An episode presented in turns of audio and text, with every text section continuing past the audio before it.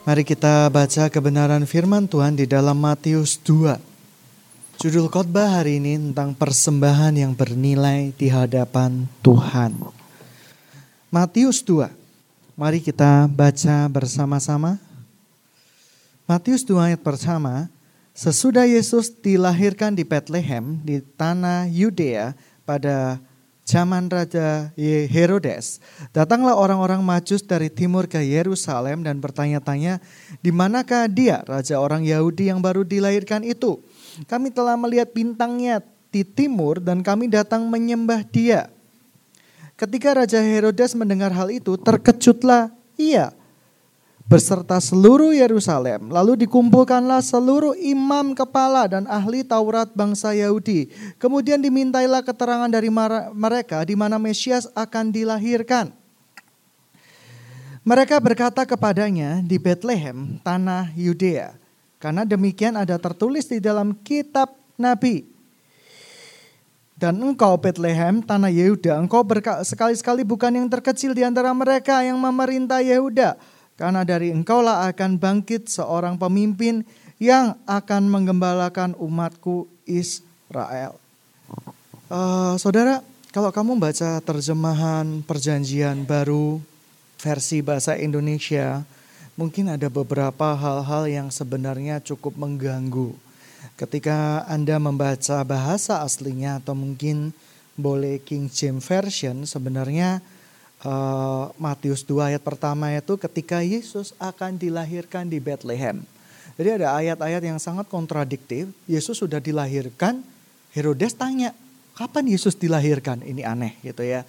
Nah, ada uh, penggunaan past present tense-nya kurang bagus ya. Jadi uh, mungkin kita harus mempelajari secara uh, saya harap semuanya punya Alkitab dalam bahasa Ibrani dan Yunani Walaupun tidak bisa membaca yang penting gaya gitu aja ya. Nah tapi teman-teman mari kita baca berikutnya. Kemudian ia menyuruh mereka ke Bethlehem katanya, pergilah dan carilah anak itu dengan teliti dan segera sesudah kamu menemukan dia, kabarkanlah kepadaku supaya aku pun datang menyembah dia. Dan setelah mendengar kata-kata raja itu berangkatlah mereka. Lihatlah bintang mereka di timur itu mendahului mereka hingga tiba dan berhenti di atas tempat di mana anak itu berada. Ketika melihat bintang itu mereka sangat bersuka cita. Mereka masuk ke dalam rumah itu dan melihat anak itu bersama Maria ibunya. Lalu sujud menyembah dia. Mereka pun membuka tempat harta bendanya dan mempersembahkan persembahan kepadanya yaitu emas, dupa dan mur. Kemudian mereka diperingatkan di dalam mimpi supaya jangan kembali kepada Herodes. Pulanglah mereka ke negerinya melalui jalan yang lain. Hari-hari ini tentunya adalah hari-hari di mana Tuhan sedang membuat kita masuk ke dalam sebuah peringkat yang lebih dalam lagi, yaitu peringkat untuk mengenal Dia lebih indah lagi, lebih kuat lagi. Oleh karena itu, saya percaya ketika saya berdoa kepada Tuhan, Tuhan, kenapa toh saya sudah melakukan sesuatu, saya melakukan segala sesuatu, kok ada saja masalah yang terjadi yang membuat saya pusing. Tapi Tuhan berkata, aku sedang mendewasakan kamu. Ketika kamu bersuka cita di saat kamu bersuka cita itu wajar. Tetapi ketika kamu berani untuk bersaksi, berani untuk mengucap syukur dan tidak keluar kata-kata hujat. Ketika kamu berduka cita, di situlah kamu sudah mengenal aku. Ternyata saya belum mengenal dia secara keseluruhan. Setiap orang ada masalah, setiap ketika masalah kepinginnya bibir ini keluar kata-kata hujat, bukan puji-pujian. Itu reaksi alamiah. Tetapi Tuhan berkata, kamu tidak seperti itu. Kamu belum mengenal aku. Ketika engkau mengenal aku secara sungguh-sungguh maka engkau tidak akan berlaku seperti itu. Sidang jemaat yang dikasih Tuhan, persembahan kepada Tuhan. Dari zaman Perjanjian Lama, ketika seseorang mempersembahkan sesuatu kepada Tuhan, mereka perlu yang namanya mesbah atau altar. Altar atau mesbah itu adalah sesuatu yang memang dipersiapkan oleh seseorang ketika Tuhan sedang meminta sesuatu. Di Perjanjian Lama, Abraham diminta untuk menyerahkan anaknya Saya percaya itu mesbah penyerahan yang pertama. Mesbah mula-mula yang berbicara tentang penyerahan. Akan tetapi jauh sebelum Abraham, ada mesbah juga yang dibangun oleh Kain dan Habel. Kain mempersembahkan sesuatu yang buruk di mata Tuhan. Walaupun Alkitab tidak pernah mencatat bahwa Kain memberikan hasil panen yang berupa uh, padi yang penuh ulat, sayur mayur yang penuh ulat. Tidak pernah tercatat seperti itu. Tetapi mengapa Tuhan tidak menerima persembahan Kain, melainkan menerima persembahan Habel? Sidang jemaat yang dikasih Tuhan, mesbah ini penting.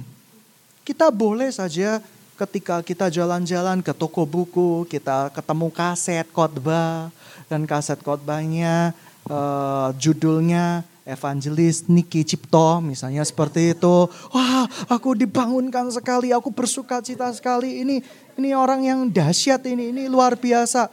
Tapi sesudah kita mendengarkan kaset dari Niki, tiba-tiba uh, apa ya? Tiba-tiba kita begitu berkobar-kobar, kita begitu bersemangat sekali. Tapi beberapa hari kemudian kita down lagi, lemes lagi. Mengapa? Karena kita mengandalkan api tanpa mesbah.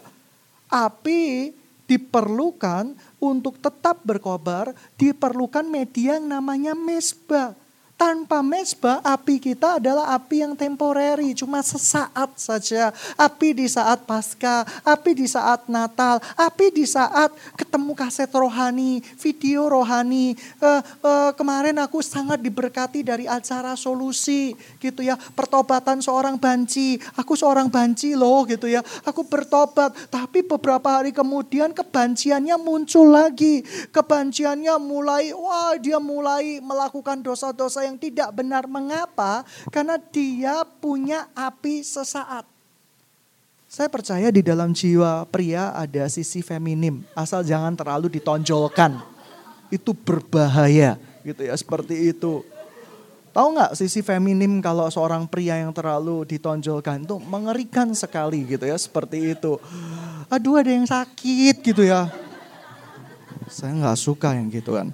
Nah teman-teman yang dikasih Tuhan, sidang jemaat yang dikasih Tuhan, sekali lagi api tanpa mesbah, api itu akan menjadi mati. Api itu akan menjadi api yang sesaat. Dan api itu akan menjadi api yang sia-sia. Nah teman-teman yang dikasih Tuhan, di dalam kehidupan ini kita perlu yang namanya mesbah. Lalu bagaimana caranya kita bisa mendirikan mesbah bagi Tuhan? Banyak sekali orang yang berkata supaya kamu bisa mendirikan mesbah bagi Tuhan, engkau harus dilepaskan. Oleh karena itu di gereja karismatik saja, pelayanan pelepasan itu menjadi sebuah makanan pokok sehari-hari. Dilepasi, muta-muta, diterima di dalam mutahannya. Ih, ini mutahannya hijau gitu ya. Ya jelas, mari makan rumput laut gitu ya, seperti itu. Tapi tidak menutup kemungkinan loh, benar. Saya sering melayani ada yang mutahan-mutahannya itu uh, dia muta belatung, ada yang muta apa ya, muta cacing, bukan berarti dia cacingan, memang ada kuasa kegelapan. Tapi itu biasanya di antara 100 kali pelepasan cuma 3-4 saja. Tidak 100-100-nya seperti itu. Saya panen cacing laut kalau kayak gitu. Nah tapi teman-teman ini hal ini menjadi budaya. Oh, ada yang berkata untuk mendirikan mesbah itu harus dilepaskan. Nah, kalau di uh, ajaran uh, yang hampir sama dengan uh, karismatik, yaitu ajaran pengakuan dosa. Setelah ngaku dosa sama pastor, dia akan merasa tenang, nyaman gitu ya. Itu yang saya nama, oh, itu yang orang-orang katakan itu mesbah. Tapi Alkitab tidak mencatat itu sebagai sebuah mesbah. Tuhan mencintai semua orang, amin. Amin. Tuhan mencintai semua bangsa enggak? Mencintai semua bangsa. Tapi Tuhan tidak bisa memakai semua orang. Mengapa Tuhan tidak bisa memakai semua orang? Karena dosa kesombongan. Tuhan tidak akan pernah bisa pakai orang sombong. Orang sombong adalah orang yang sangat dibenci oleh Tuhan. Orang yang gak mau humble, orang yang tidak mau merendahkan diri, orang yang selalu merasa diri paling benar. Ketika beberapa waktu yang lalu saya sering kali bertobat. Saya sering kali diingatkan kembali oleh orang-orang yang jelas-jelas tidak punya gelar pendeta. Oleh jelas orang-orang yang jelas-jelas tidak punya apa ya? Tidak punya jabatan apa pun. Sederhana saja ketika saya sedang jalan-jalan saya ketemu dengan orang pak orang itu tidak boleh sombong harus humble Tuhan tuh suka dengan orang humble padahal orang biasa bisa dipakai Tuhan untuk menegur seseorang yang katanya sih nggak biasa alias gila gitu ya seperti itu. Jadi kenapa Tuhan uh, mau tegur uh, mau tidak mau pakai orang-orang sombong? Karena orang-orang sombong ini cenderung meninggikan diri dan cenderung mendirikan kerajaannya sendiri. Dia tidak sungguh-sungguh mau memberitakan kebenaran Tuhan, tetapi dia mau duduk dan berdiri di atas mimbar untuk meninggikan dirinya sendiri. Oleh karena itu Tuhan tidak akan pernah bisa pakai orang sombong. Nah, tuh yang punya sikap sombong, tobat. Ya, siapa yang sombong angkat tangan? Nah, minta ampun sama Tuhan. Nah, sombong dan congkak ini teman baik. Ya, bedanya sombong itu terselubung, congkak itu nyata-nyata. Ya, contoh congkak nyata-nyata. Oh, shalom. Tuhan sudah berkati saya. Ya, aduh. Berkatnya tuh itu terlalu kecil sebenarnya. Saya baru beli rumah 5M lah. Itu kecil sekali. Itu kecil congkak itu namanya. Ya kan? Eh, congkak. Jelas-jelas nyata-nyata sombong. Kalau sombong itu halus. Tidak kelihatan. Tidak kelihatan seperti ini. Dengan tenang dia berkata seperti ini. Kamu diberkati Tuhan. Tuhan baik kok. Kamu sangat diberkati banyak. Ya menurut saya sih banyak kok, banyak, banyak sekali. Uh, tapi hatinya dia berkata, ini tidak banyak, ini tidak baik dan yang lain-lain. Mengapa orang Tuhan uh, Tuhan tidak bisa pakai orang sombong? Karena orang sombong memberitakan kerajaannya, tapi orang yang rendah hati akan dipakai Tuhan. Yang kedua, orang yang tidak bisa dipakai Tuhan selain orang sombong apa? Orang yang punya gangguan psikologi Beberapa waktu yang lalu saya jelas-jelas berkata, Tuhan izinkan saya membedakan roh. Ada seseorang yang kurang waras otaknya. Dia merancang skenario perjalanan ke sebuah kota. Ada tiga orang. Saya jelas-jelas bilang, itu cuma tipu-tipu. Tujuannya apa? Supaya lengah. Supaya orang itu lengah supaya kita itu tidak waspada sehingga dia merasa tidak perlu dijadikan sebuah ancaman. Saudara kalau kita merasa orang itu ancam ter, uh, merupakan sebuah ancaman, orang itu pergi ke sebuah kota, ke luar negeri atau ke luar planet, kita merasa nyaman nggak dan aman nggak? Oh nyaman dan aman. Tapi sebenarnya orang itu tidak akan pernah pergi ke luar negeri. Kenapa? Orang yang punya gangguan psikologi kita harus berpikirnya secara psikologi. Kalau seseorang itu psikopat, kita bertindaklah seperti seorang psikopat. Cara berpikir orang psikopat. Oleh karena itu, saya percaya orang yang gak akan pernah bisa dipakai Tuhan kalau psikologinya belum dipulihkan. Repot. Teman-teman, ada satu orang pendeta hamba Tuhan yang psikologinya terganggu. Salah satunya John Wesley. Oh dia begitu cinta Tuhan. Ya, John Wesley ini psikologinya pernah sempat terganggu. Ya, terus William Smith ini juga pernah terganggu psikologinya. Di saat psikologinya terganggu, apa yang harus dilakukan? Dia harus humble dengan rendah hati berkata, God, aku perlu pertolongan kamu.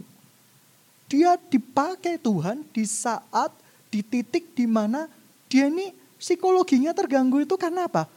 Dia berusaha untuk mendatangkan kebangunan rohani dengan kekuatannya. Saya nggak mau tempat ini muncul calon-calon penginjil-penginjil sakit jiwa. Kenapa? Karena lu Indonesia kok belum revival. Ini salahku, ini salahku. Eh, yang buat Indonesia revival atau enggak itu bukan kamu, tapi Tuhan. Amin. Amin.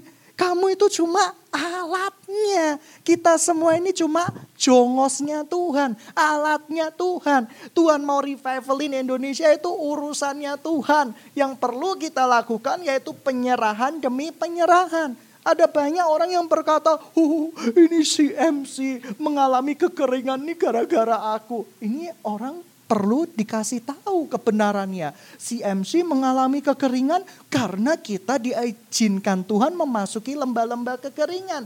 Akan tetapi orang-orang tertentu selalu merasa ini adalah kaitannya dengan dirimu. Siapa kamu sehingga bisa menghalangi kekuasaan Tuhan? Siapa kamu yang bisa menghalangi kedahsyatan Tuhan? Tidak ada yang bisa menghalangi kedahsyatan Tuhan. Oleh karena itu, Tuhan tidak akan pernah memakai dahulu orang-orang yang mengalami gangguan psikologi. Saya dulu punya gangguan psikologi. Sebenarnya gangguan psikologinya itu sederhana. Minder, tapi berkepanjangan.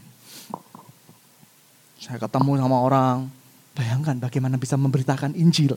Ketika disiapa sapa orang, Shalom, Hadi, iya shalom gitu ya seperti itu akan pernah bisa dipakai.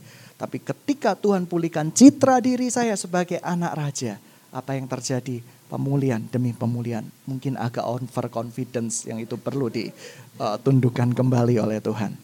Nah, sidang jemaat yang dikasihi Tuhan, mesbah itu berfungsi mempertahankan api. Tanpa mesbah, apimu akan menjadi api yang temporary, api yang sesaat, api yang musiman. Lalu bagaimana cara mendirikan mesbah? Lalu bagaimana apa yang dimaksud dengan mesbah itu? Mesbah itu berbicara tentang media, berbicara tentang sebuah alat, sebuah media untuk mempersembahkan sesuatu kepada Tuhan. Lalu apa yang dimaksud dengan mesbah di masa kini? Saya percaya teman-teman, tanpa mesbah, bakaran Tuhan itu nggak akan dibakar. Tanpa mesbah, apinya cuma sesaat. Di perjanjian lama ada mesbah-mesbah. Mesbah Kain dan Habil, mesbah Abraham, mesbahnya Nabi Elia, ya mesbah-mesbah yang lain. Di perjanjian baru, Tuhan merangkumnya di dalam sebuah kata. Apakah itu? Mari kita pelajari dan mesbah yang terakhir yang pernah dipersembahkan seseorang bagi Tuhannya. Alkitab mencatat di Matius 2 di mana orang Majus mempersembahkan mur, dupa, kemenyan. Amin? Salah.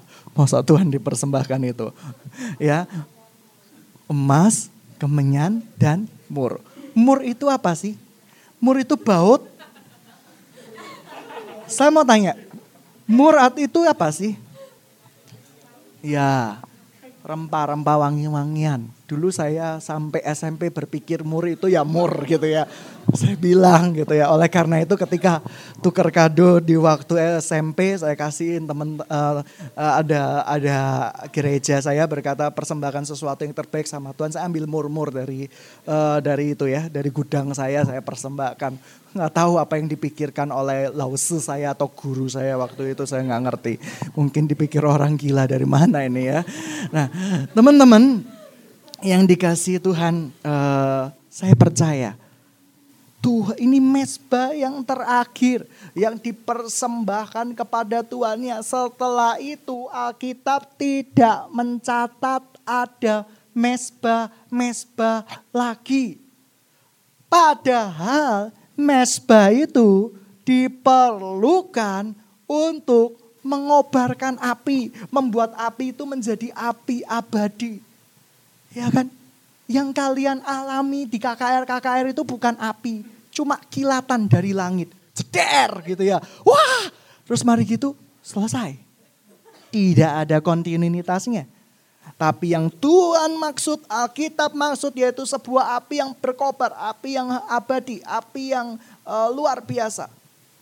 Beberapa waktu yang lalu ada teman sekolah Alkitab beberapa tahun yang lalu berkata, eh enak ya, mari gini kita jadi pendeta-pendeta pakai jas, pakai segala sesuatu yang bagus-bagus. Saya rasa mereka nggak ngerti prinsip hidup seorang hamba Tuhan. Saya belajar untuk yang namanya uh, cara hidup Tuhan. Saya ikuti saya percaya Tuhan Yesus ketika di jalan itu tidak pakai jubah yang mahal-mahal, yang bling-bling kayak artis gitu ya. Uh, Yesus berserta boys bandnya, wah gitu ya. Uh, jalan ke Yerusalem gitu ya. Uh, pohon palem di sana gitu ya. Oh boys bandnya yaitu para murid Yesusnya gitu ya. Uh, ya kan? Yesus yang paling di depan gitu ya. Mereka melakukan gerakan-gerakan ting ting, ting ting. Wah kacau kan. Nah saya percaya nggak seperti itu. Tapi saya sangat sedih sekali kalau gereja masa kini hamba Tuhannya seperti leadernya boys band. Terus pengiring-pengiringnya seperti boys band. Wah, hamba Tuhannya menyanyi gitu ya. Yang pem, uh, yang boys band boys bandnya dan girl bandnya melakukan lagu uh, melakukan gerakan-gerakan. Kelihatannya gimana gitu loh. Tapi saya kasih tahu bahwa uh, di Alkitab tidak pernah mencatat seperti itu. Ada nggak Alkitab mencatat seperti itu? Tuhan Yesus berjalan dengan pakaian yang bling-bling, dengan sabuk yang bling-bling gitu ya. Uh, yang diiringi murid-muridnya yang juga bling-bling gitu ya seperti itu. Akhirnya mereka melakukan apa ya uh, make up total wajah. Ada yang janggut katulistiwa, ada yang jenggot katulistiwa, brengos ya, brengos katulistiwa. Saya tidak pernah mencatat seperti itu. Alkitab tidak pernah mencatat seperti itu. Pernah lihat Petrus seperti itu? Petrus itu di dalam uh, eksposisi Alkitab digambarkan seseorang yang punya apa ya? punya janggut atau cambang. Tapi tidak pernah tercatat di dalam Alkitab cambangnya itu di uh, ion.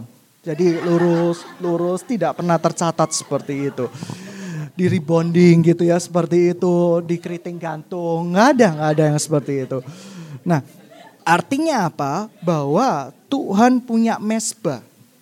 Tuhan Yesus punya mesbah. Ini terbukti di awal dia dilahirkan. Dia membawa mesbah yang namanya mesbah kesederhanaan. Tuhan bisa harusnya lahir di mana hotel bintang 5. Ya kan? Dengan 10 suster dengan 200 dokter penjaga. Yesus mau lahir, gitu ya. Yesus mau lahir gitu ya. Semua dokter menjaganya. Ada yang itu ya mijetin kakinya Maria gitu ya. Ada yang facial wajahnya Maria gitu ya. Yesusku ini mau lahir loh sebentar lagi. Tapi Alkitab tidak pernah mencatat hal-hal yang seperti itu. Tuhan membawa namanya mesbah kesederhanaan. Mesbah yang terakhir yaitu mesbah yang dibawa oleh orang Majus itu. Yaitu sebuah mesbah yang berupa mur, emas, dan kemenyan. Mur, emas, dan dupa. Lah, teman-teman yang dikasih Tuhan, ini merupakan semua harta benda mereka. Sebuah mesbah yang diberikan kepada Tuhan yang saya percaya setelah mereka pulang orang Majus ini memiliki api yang baru. Tuhan perintahkan gereja CMC memiliki yang namanya new fire. Api yang baru. Api yang lama mungkin tetap berkobar. Mesbah itu mungkin sekarang sudah tinggal kenangan apinya sudah semakin lama semakin kecil. Oleh karena itu kita perlu dengan api yang baru.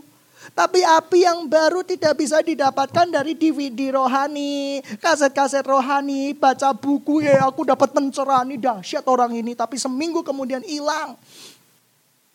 Tetapi mesbah yang memang ada karena sebuah komitmen untuk mengikut Yesus. Berapa banyak orang-orang mau terima Yesus tapi tidak pernah mau mengikut Yesus. Menerima Yesus itu gampang. Mengikut Yesus itu sangat sangat sangat sulit. Tetapi mesbah di perjanjian baru itu bisa didirikan yaitu dengan pertama komitmen untuk mengikut Yesus. Dalam keadaan susah atau di dalam keadaan senang. Rahasianya yaitu di komitmen. Apakah itu yang disebut dengan komitmen? Komitmen itu bukan berupa cincin, ya kan? Nanti yang mau merit gitu ya, uh saling tukar cincin gitu ya, seperti itu. Semakin berat, semakin memberat, uh, berat, uh, semakin membuktikan beratnya cintamu padaku.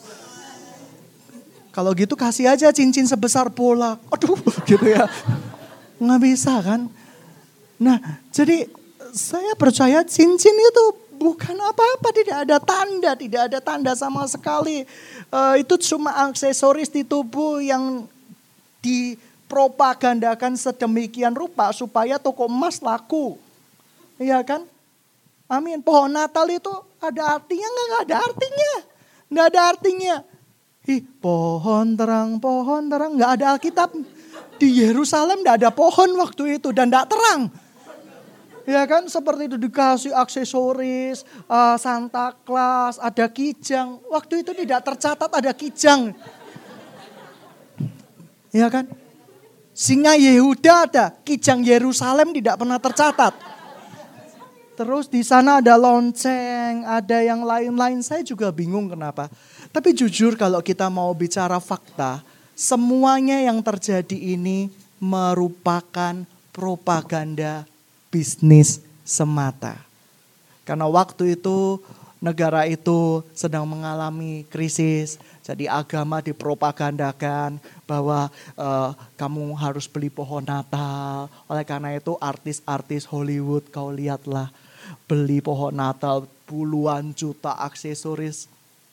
Apa makna Natal buat kamu? Apa makna Natal yaitu beli pohon Natal setinggi mungkin? Itu bukan Natal. Itu cuma propaganda bisnis. Supaya apa? Supaya rame pohon Natalnya. Supaya terjadi perputaran di bidang pohon Natal. Ya kan? Kalau nggak gitu kan nggak ada perputaran usaha. Dari mana munculnya seperti itu? Ide-ide. Yang masalahnya yang merupakan propaganda-propaganda itu akhirnya apa? Dijadikan sebuah nilai-nilai rohani. Kebiasaan. Nah Sidang jemaat yang dikasih Tuhan, Tuhan membawa, mengajarkan kita kalau mau mendirikan mesbah bagi dia di perjanjian baru diperlukan yang namanya komitmen. Apakah itu komitmen? Komitmen adalah sebuah janji suci kita di hadapan Tuhan. Bahwa dalam segala keadaan kami akan tetap mengikut dia sampai selama-lamanya baik dalam keadaan senang, terima angpau berkat, dalam keadaan susah, terima memberi angpau, dalam keadaan susah gitu ya, dianiaya oleh antikristus gitu ya. Kamu tahu cara antikristus menganiaya seperti apa? Banyak hamba-hamba Tuhan di tahun 70-an menggambarkan giginya dicabut. Pergi ke dokter gigi, gak usah minta obat bius. Dokter saya mau mengalami antikristus itu bagaimana? Gitu ya seperti itu. Cabut gigi geram bungsu saya. Tanpa apa? Tanpa uh, tanpa antibiotik tanpa yang lain-lain tanpa pereda nyeri. Pokoknya langsung cabut saja. Mau mengalami seperti itu? Saya juga nggak mau. Wong kita di operasi geraham bungsunya aja cekat-cekotnya bikin orang waduh bikin orang patah hati deh gitu ya. ya kan? Hancur hati gitu ya, patah hati. Nah, yang kedua, Tuhan ajarkan yang pertama komitmen itu apa? Janji suci di hadapan Tuhan bahwa aku tidak akan pernah meninggalkan engkau Yesus sampai selama-lamanya. Seperti Tuhan sudah berjanji sama kita bahwa dia tidak akan meninggalkan kita sampai selama-lamanya. Sudahkah engkau punya mesbah hari ini? Kalau belum, apimu cuma api yang sesaat. Yang kedua, yang tercatat, yaitu dengan penyerahan hati. Sudah nggak hatimu diserahkan? Apa sih tujuan hidup kita di bumi ini? Saya ngerenung merenung beberapa biasa setiap mau tutup tahun, ini tahun berat buat saya. Tahun di mana apa ya kita punya pengalaman perjalanan yang berat. Ya kan? Perjalanan yang berat. Uh, diberkati banyak, tapi juga ditipu banyak gitu ya. Dicuri banyak. Tapi akan tetapi yang saya mau kasih tahu, saya mau flashback kilas balik apa sih tujuan saya ke bumi ini? Saya lihat kakak-kakak saya, saya lihat saudara-saudara saya uh, kumpulin uang, bikin rumah-rumah yang megah. Terus apa sih esensi hidup saya di hadapan Tuhan? Saya menemukan jawabannya. Ternyata saya bergairah, saya begitu penuh dengan passion ketika saya menceritakan nama Yesus ketika saya menceritakan sebuah pribadi yang sangat saya agung-agungkan, yaitu nama Yesus ke hadapan semua orang tanpa mengharapkan balasan. Tapi begitu saya kepingin ada balasan, maka gairah saya menjadi gairah yang membahagiakan yang mendengar, menyenangkan yang mendengar berusaha gairah-gairah yang palsu yang tidak muncul dari hati yang dibakar oleh kerinduan akan Tuhan. Yang kedua, sudahkah Anda memiliki penyerahan hati? Dahulu, waktu saya SMA, saya mendengarkan sebuah cerita Natal. Dan itu sangat berarti bagi saya. Yaitu tentang kisah seorang anak di mana semua orang ya mempersembahkan kado Natal di hadapan Tuhan. Tapi anak itu adalah anak pemulung, dia nggak punya apa-apa. Dia tidak punya ada sesuatu yang bisa dipersembahkan kepada Tuhan. Dia bingung, di mana teman-teman yang lain, sidang jemaat yang lain mempersembahkan yang bagus-bagus dan yang indah-indah. Akhirnya di sudut gereja, dia ketemu keranjang. Dia bawa keranjang itu ke mimbar, dan dia meletakkan dirinya di sana. Dia berkata bahwa aku tidak punya yang lain selain diriku yang bisa aku persembahkan kepada Tuhan. Saya percaya itu kado Natal yang terbaik di hadapan Tuhan. Teman-teman, sudahkah engkau menyerahkan dirimu sama Kristus? Atau kamu tipu sana, tipu sini, lari sana, lari sini. Seakan-akan kamu udah kenal Tuhan. Saya cuma doa Tahun depan itu tahun naga, saya baru tahu. Judulnya juga membuka pintu gerbang naga. Orang Chinese paling suka dengan show naga. Padahal mereka lupa beberapa suhu. Walaupun saya sangat tidak percaya berkata, ini naga yang jelek. Pokoknya orang Chinese itu suka dengan orang yang oh, pokoknya uh, apa ya anak di show naga, ya kan uh, nikah di Shonaga gitu ya seperti itu. Uh, suka karena itu berbicara strength, kekuatan, kemakmuran. Padahal para suhu berkata bahwa ini naga perusak ini, naga yang menghancurkan ini. Tapi saya nggak percaya dengan suhu-suhu. Bagi saya, saya dapat dari beberapa tahun yang lalu bahwa tahun depan tuh kita membuka pintu gerbang naga, bukan cum, bukan dipas-paskan. Saya nggak tahu kalau tahun depan itu tahun naga. Saya nggak ahli show, saya bukan ahli peruntungan seperti itu. Tapi saya mau kasih tahu, naga di dalam Alkitab yaitu berbicara iblis. Ya kan? Jadi orang-orang yang merasa bangga, iya aku akan melahirkan di tahun naga, itu tahun iblis. Gitu ya. Di mana kita harus buka pintu gerbangnya. Supaya kita betul-betul menghancurkannya. Supaya kita beroleh kemenangan yang sejati. Tahun depan saya percaya Tuhan perintahkan kita buka pintu gerbang naga itu. Dapatkan jaran sebanyak mungkin. Lepaskan tawanan sebanyak mungkin saya sedang berdoa secara di, kepada Tuhan. Tuhan, ketika saya lihat anak-anak jalanan, kadang sebel, kadang marah, kadang juga sayang. Saya rindu sama Tuhan. Tuhan, GMC School kan sudah jadi loh Tuhan atas karena kasih setiamu Tuhan. Saya mau dirikan lagi, saya mau pinjam tempat atau beli tempat satu lagi. Tapi tempatnya tidak perlu ada dinding-dindingnya Tuhan. Cukup cukup genteng-genteng saja gitu ya. Dan ada CMC School versi anak-anak jalanan. Alias free semua. Saya akan sumbangkan, saya sudah janji iman untuk menyumbangkan beberapa komputer kepada anak-anak jalanan itu supaya mereka mengenal teknologi. Karena dari mereka Tuhan akan pakai, saya percaya itu. Nah, teman-teman yang dikasih Tuhan, sudahkah kamu punya yang namanya pertama komitmen mengikut Yesus? Yang kedua, sudahkah kamu menyerahkan dirimu untuk mengikut Yesus? Yang ketiga, ini pertanyaan yang paling konyol. Sudahkah kamu lakukan untuk mengikut Yesus? Kita cuma menyanyi, mengikut Yesus keputusanku dengan lagu anak-anak sekolah mingguan.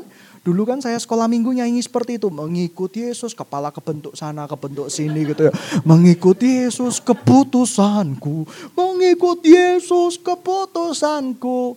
Ya ku tak gentar, ku tak ingkar, bojo gitu ya. ya kan, benar nggak kamu ngikut Yesus? Nah, teman-teman, saya mau kasih tahu, sudahkah mengikut Yesus ini menjadi keputusan pribadimu? Bukan karena lihat sekelilingmu mengikut Yesus semua. Kalau sudah, selamat datang ke pintu gerbang naga karena mesbamu akan diisi oleh api yang baru di tahun depan. Dan api itu akan membakar dirimu. Api itu akan membakar yang lain sampai tidak bersisa. Sudah ambil keputusan? Mungkin kau mau seperti anak kecil itu. Datang, kok saya nggak bawa apa-apa. Pak pendeta saya nggak bawa apa-apa. Saya juga nggak bawa apa-apa karena saya nggak di SMS dan dikasih tahu. Ya kan? memang tadi pemberitahuannya bukankah semua jemaat sudah dikasih tahu? Ya saya bukan jemaat sih, saya gembala gitu ya. Tapi semuanya harusnya mempersembahkan yang terbaik buat Tuhan. Saya mau walaupun saya uh, saya tadi berencana gitu ya. Saya berencana aduh ketika song leadernya berkata, aduh aku bawa apa ya gitu ya. Uang masih ada beberapa uh, ribu perak ATM sudah pada kosong semua gitu ya. Apa yang harus kubawa? Oh, tinggal satu deposito di rumah, tapi belum gitu ya. Tapi saya mau rindu teman-teman di tahun depan kita meninggalkan semua yang di belakang kita dan berlari-lari pada satu tujuan yaitu panggilan Tuhan yang sorgawi. Kita semua punya kesalahan, amin. Kita semua pernah buat dosa. Siapa yang gak pernah buat dosa angkat tangan. Semuanya pernah buat dosa. Lupakan yang sudah lalu. Ambil keputusan untuk ikut Yesus. Keputusan, keputusan itu tidak bisa berubah-ubah. Ketika susah, sik, sik, sik Tuhan, bijim, bijim dulu Tuhan. Ini susah rasanya Tuhan. Saya tidak mau ikut engkau Tuhan, saya tidak mau ikut engkau. Keputusan untuk mengikuti Yesus diperoleh dari sebuah komitmen. Nanti ketika ada pasangan-pasangan yang akan diberkati di gereja ini, saya akan meminta komitmen mereka dalam keadaan suka dan duka, sakit dan senang, mati maupun hidup, pingsan maupun tidak pingsan. Ya kan, saya akan bacakan seribu daftar supaya tidak diingkari, ya kan, supaya masuk ke dalam hati. Dan walaupun itu pemberkatannya perlu 10 jam, saya akan bacakan itu ya kan? Ya. Akhirnya mereka pada momen uh, untuk tukar cincin mereka udah pingsan semua gitu ya. Nah teman-teman pokoknya dalam segala keadaan dalam gemuk maupun kurus. Dalam keadaan pesek maupun mancung. Dalam keadaan pipi tembem atau pipi kurus. Whatever. Semuanya harus dijalani dalam keadaan berketombe atau tidak berketombe, dalam keadaan mandi atau tidak mandi. Nah, banyak banyak pasangan suami istri dari gereja lain yang sharing sama saya, oh, istriku tidak pernah mandi gitu ya. Saya cuma menganu, makanya saya mau tambahi di janji pernikahan.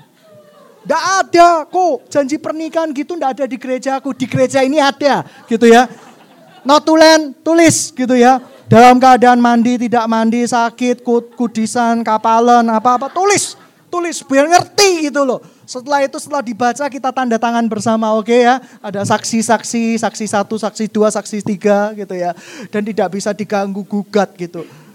Ya kan dalam keadaan punya anak atau enggak punya anak, dalam keadaan anaknya nakal atau enggak nakal, dalam ada uh, dalam keadaan anaknya mirip papanya atau mirip mamanya. Pokoknya semuanya harus janji setia. Amin. Amin. Karena itu sebuah janji. Ya kan? Aku gak cinta lagi. Dalam, wah aku baru tahu dia itu ngentutan. Aku baru tahu dia itu jorok. Gak bisa lagi, sudah stop gitu ya. Sudah gak bisa lagi, yaitu kasih karuniamu, yaitu anugerahmu, yaitu yaitu apa ya? Itu tampianmu, Ya, yang terakhir, waduh, gak bisa Pak Pendeta. Ini istriku itu betul-betul punya kelebihan bibir, berbicara itu namanya, ya kan. Saya betul-betul ndak kuat. Yaitu duri dalam dagingmu, ya kan. Mau apa lagi? Dalam dalam dalam apa? Dengan duri dalam daging itu Paulus berkata bahwa apa? Dalam kelemahan kuasa Tuhannya nyata gitu ya. Di dalam penganiayaan kita tertindas, nama Tuhan di permuliakan. Amin. Salah rasanya khotbah ini. Berikutnya dan yang terakhir. Yang pertama, bagaimana cara mendirikan mesbah di perjanjian baru? Pertama apa? Komitmen. Komitmen itu jadi setia dalam segala keadaan. Susah atau senang, aku akan tetap menyembah engkau. Yang kedua, mulai mengikut Yesus. Jangan cuma terima, ikutlah Yesus. Ikutlah ajaran-ajarannya. Ikutlah semuanya. Maka akan berhasil semua jalanmu. Dan yang ketiga, sudah nggak engkau melakukannya setiap hari? Mengikut Yesus. Ketika pelajaran mengikut Yesus. Sudahkah engkau berdoa setiap hari? Siapa yang doa tiap hari angkat tangan? Siapa yang doa setiap waktu, setiap saat, setiap detik? Tidak ada yang ketangan kan? Saya juga. Gitu ya. Nah, uh, teman-teman. Sudahkah kamu mendirikan sebuah mesbahmu? Mesbah doa setiap hari karena janjimu kepada Tuhan bahwa aku akan mengikut engkau senantiasa. Sudahkah engkau mendirikan mesbah-mesbah yang benar di hadapan Tuhan? Kalau engkau sudah, selamat datang api yang baru api yang baru diperlukan untuk menggantikan api yang lama. Api yang baru diperlukan untuk menggantikan api sesaat. Dan supaya api itu tetap berkobar, diperlukan yang namanya mesbah. Tanpa mesbah, no fire. Tidak ada altar, tidak ada api. Tidak ada yang dipersembahkan di mesbah itu seperti anak kecil itu mempersembahkan dirinya untuk mengikut Yesus. Tidak akan pernah muncul api yang baru. Sekali lagi, Tuhan bisa pakai semua orang.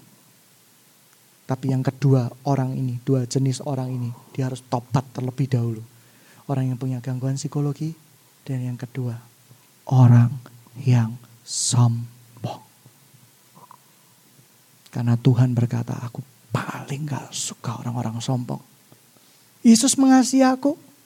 Makanya doa itu jangan tanya seperti ini. Tuhan kau mengasihi aku.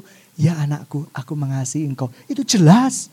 Yesus mengasihi semua orang. Baik yang sombong, gak sombong, pinter, bodoh. Karena itu hatinya Yesus. Tapi ketika engkau tanya, Tuhan maukah kau pakai aku? Tuhan mungkin tidak bisa jawab. Karena apa? Mungkin masih ada kesombongan di dalam hatimu. Yang kedua, mungkin apa? Mungkin kamu punya gangguan-gangguan psikologi. Gangguan psikologi ini kayak gini loh teman-teman.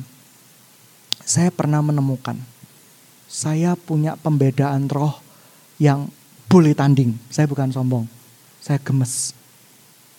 Ada yang namanya melakukan, wih di tempat ini ada hantunya. Uh, di tempat ini hantunya. Saya bingung. Saya sudah doain berkali-kali tempat itu fresh dari hantu. Satu ketika Tuhan kasih vision. Ternyata apa? Barang-barang yang dikatakan dipindahkan setan itu dipindahin oleh dirinya sendiri. Dan dia nggak sadar dia sedang memindahkan barang-barang itu. Ada seorang yang konseling sama saya seperti ini. Pak pendeta, itu beberapa tahun yang lalu saya diganggu setan. Setiap pagi tangannya itu selalu berdarah. Tahu, tangannya itu darah dan darahnya itu ada goresan. Bingung semuanya dokter. Saya nggak ketemu orang itu. Akhirnya saya ketemu dokter yang menangani orang itu. Dokter yang menangani orang itu sudah mbohwat. Mbohwat itu bahasa apa ya? Sudah, sudah bahasa anu. Akhirnya dia pakai yang namanya handycam tersembunyi. Dipantau aktivitasnya orang itu di kliniknya dia. Ternyata dia nggaroi tangannya sendiri hingga berdarah. Tidak sadar lagi. Itu gangguan psikologi nggak? Gangguan psikologi bahasa bahasa Jawanya sakit jiwa loh. Ya kan? Dan itu harus dipulihkan. Tidak semuanya setan yang disalahin. Lagi-lagi setan, setan, dan setan, dan setan, dan setan. Mungkin lu yang sakit jiwa. Kita perlu introspeksi diri. Oleh karena itu biasanya kalau suatu tempat sudah disucikan oleh darah Yesus, kecuali Iblisnya itu tingkat Lucifer sendiri. Kita perlu peperangan yang lebih. Tapi nama Yesus tetap pasti terlalu amat sangat memenangkan peperangan itu. Oleh karena itu banyak sekali orang yang berkata bahwa tempat ini dicuri, tempat ini apa. Enggak, saya ngerti kok pencurinya siapa kok. Seperti itu, ayo boleh coba. Ini ada toyolnya, saya nggak percaya. Ketika ada orang benar di tempat itu, toyol lari. Toyolnya ya kamu sendiri. Saya sinis dengan hal-hal seperti itu. Karena apa? Karena saya orang benar. Amin. Saya masuk ke rumahnya orang. Kalau setan mendekat saya, saya perlu tobat. Tapi kalau setan menjauh sama saya, itu sudah pantas dan semestinya. Kita hidup karena kebenaran firman Tuhan. Amin. Amin. Sekali lagi, setan bisa diusir oleh nama Yesus. Gangguan psikologi, kamu usir dengan nama Yesus, gak bakal bisa. Apa nama Yesus tidak berkuasa? Karena itu dari dirinya sendiri, bukan dari setan. Coba, kamu lihat orang yang pergi rumah sakit jiwa menur. Itu ada dua jenis. Satu karena gangguan roh jahat, satu karena kepribadiannya. Nah kepribadian ini butuh pemulihan. Saya juga mengerti istilahnya diperlukan seorang psikolog, psikiater, diperlukan apa ya eh, konselor dari gereja yang bimbing dia pengakuan demi pengakuan, bimbing dia supaya dia ke jalan yang benar. Nah teman-teman yang dikasih Tuhan, kalau Anda bukan dua jenis orang itu, harusnya Anda bisa menyelesaikannya dengan cepat dan buat keputusan Walaupun Anda dua jenis orang itu. Aku orang yang sombong dan aku orang yang sakit jiwa tuh. Tapi ketika Anda mau menyerahkan hidup Anda untuk Tuhan, untuk dibentuk, dimurnikan, saya percaya tahun depan, tidak usah tunggu tahun depan, tahun ini juga kita akan mengalami api yang baru. Siap untuk menerima api yang baru? Sediakan altar yang baru, sediakan mesbah yang baru. Tanpa mesbah, api itu akan menjadi api sesaat. Terima kasih Tuhan. Saya sudah menyampaikannya. Mari kita tutup Alkitab kita, kita berdoa. Terima kasih Tuhan. Mari sedang jemaat yang dikasih Tuhan. Hari ini kita merayakan kelahiran Kristus juru selamat dunia.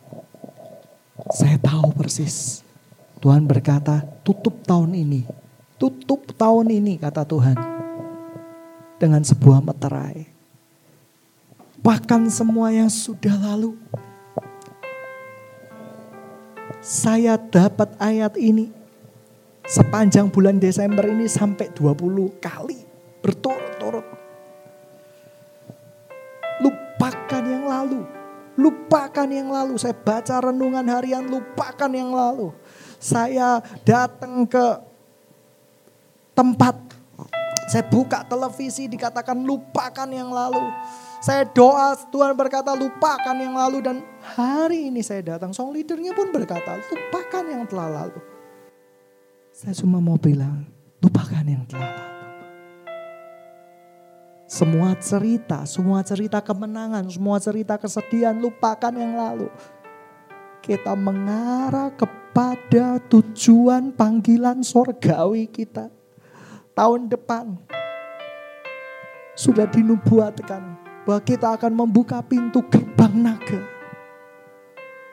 Sebuah pintu gerbang di mana kita akan menjara banyak hal yang sudah dicuri oleh iblis, kedamai sejahtera yang sudah dicuri oleh iblis, kenyamanan, kemakmuran, keamanan yang mungkin sudah dikoyak-koyakan oleh iblis. Tapi kita akan jarah di tahun depan karena kita yang punya semuanya itu, kita yang memiliki semuanya itu. Tapi kata Tuhan, untuk menjara semuanya itu diperlukan mesbah, diperlukan altar di mana apiku bisa berkorbar di situ di tiap hari hadi. Dia katakan seperti itu. Dan api-api itu akan berkobar terus. Di perjanjian baru altar berbicara hati. Hati yang punya komitmen di hadapan Tuhan. Hati yang mau mengikut Tuhan. Hati yang mau mengikut Yesus. Karena dari hatimu terpancar kehidupanmu. Sudahkah engkau mau berkata sama Tuhan hari ini? Aku mau menyerahkan tubuh jiwa rohku menjadi altar bagimu menjadi tempat bagi apimu untuk berkobar, menjadi tempat untuk apimu bersemayam Tuhan. Kita butuh api yang baru ya, kita semua mengakuinya. Kita butuh api yang baru, api yang baru dari sorga, api yang diperoleh karena komitmen kita di hadapan Tuhan, api api yang diperoleh karena janji kita di hadapan Tuhan. di Natal ini, saya mau tanya kepada Anda. Siapa yang mau berkata, Tuhan, aku mau lupakan yang lalu. Aku tidak mau ingat-ingat lagi. Semua cerita kemenanganku, semua cerita kesedihanku, aku stop, aku akan lupakan. Siapa yang mau angkat tanganmu?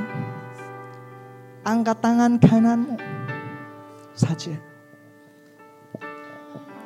Dan siapa yang mau berkata, Tuhan, hari ini aku rasa aku belum punya api. Atau apiku hanya api sesaat. Aku mau api yang kekal. Api yang diperoleh oleh minyak pengabdianku di hadapanmu. Api yang diperoleh karena peran-peran air mataku api yang diperoleh karena janjiku Tuhan bahwa aku akan mengikut engkau selama-lamanya. Api yang diperoleh dari komitmenku kepadamu. Yang mau berkata seperti itu angkat tangan kirimu. Dan kita berdoa bersama-sama. Mari kita bangkit berdiri yang mengangkat tangan. Kita bangkit berdiri bersama-sama. Kita perlu pemulihan. Kita semua perlu api yang baru dari Tuhan. Kita semua perlu memperbaiki sikap hati kita dan sikap diri kita di hadapan Tuhan. Tuhan sanggup, Tuhan mau.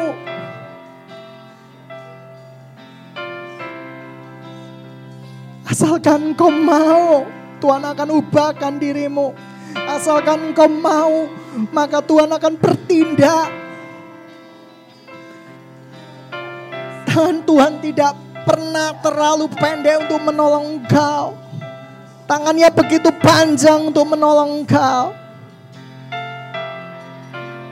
Dan yang pertanyaan terakhir. Siapa yang mau memberikan dirinya sebagai mesbah yang berkenan di hadapan Tuhan. yang mau ambil sikap hati doa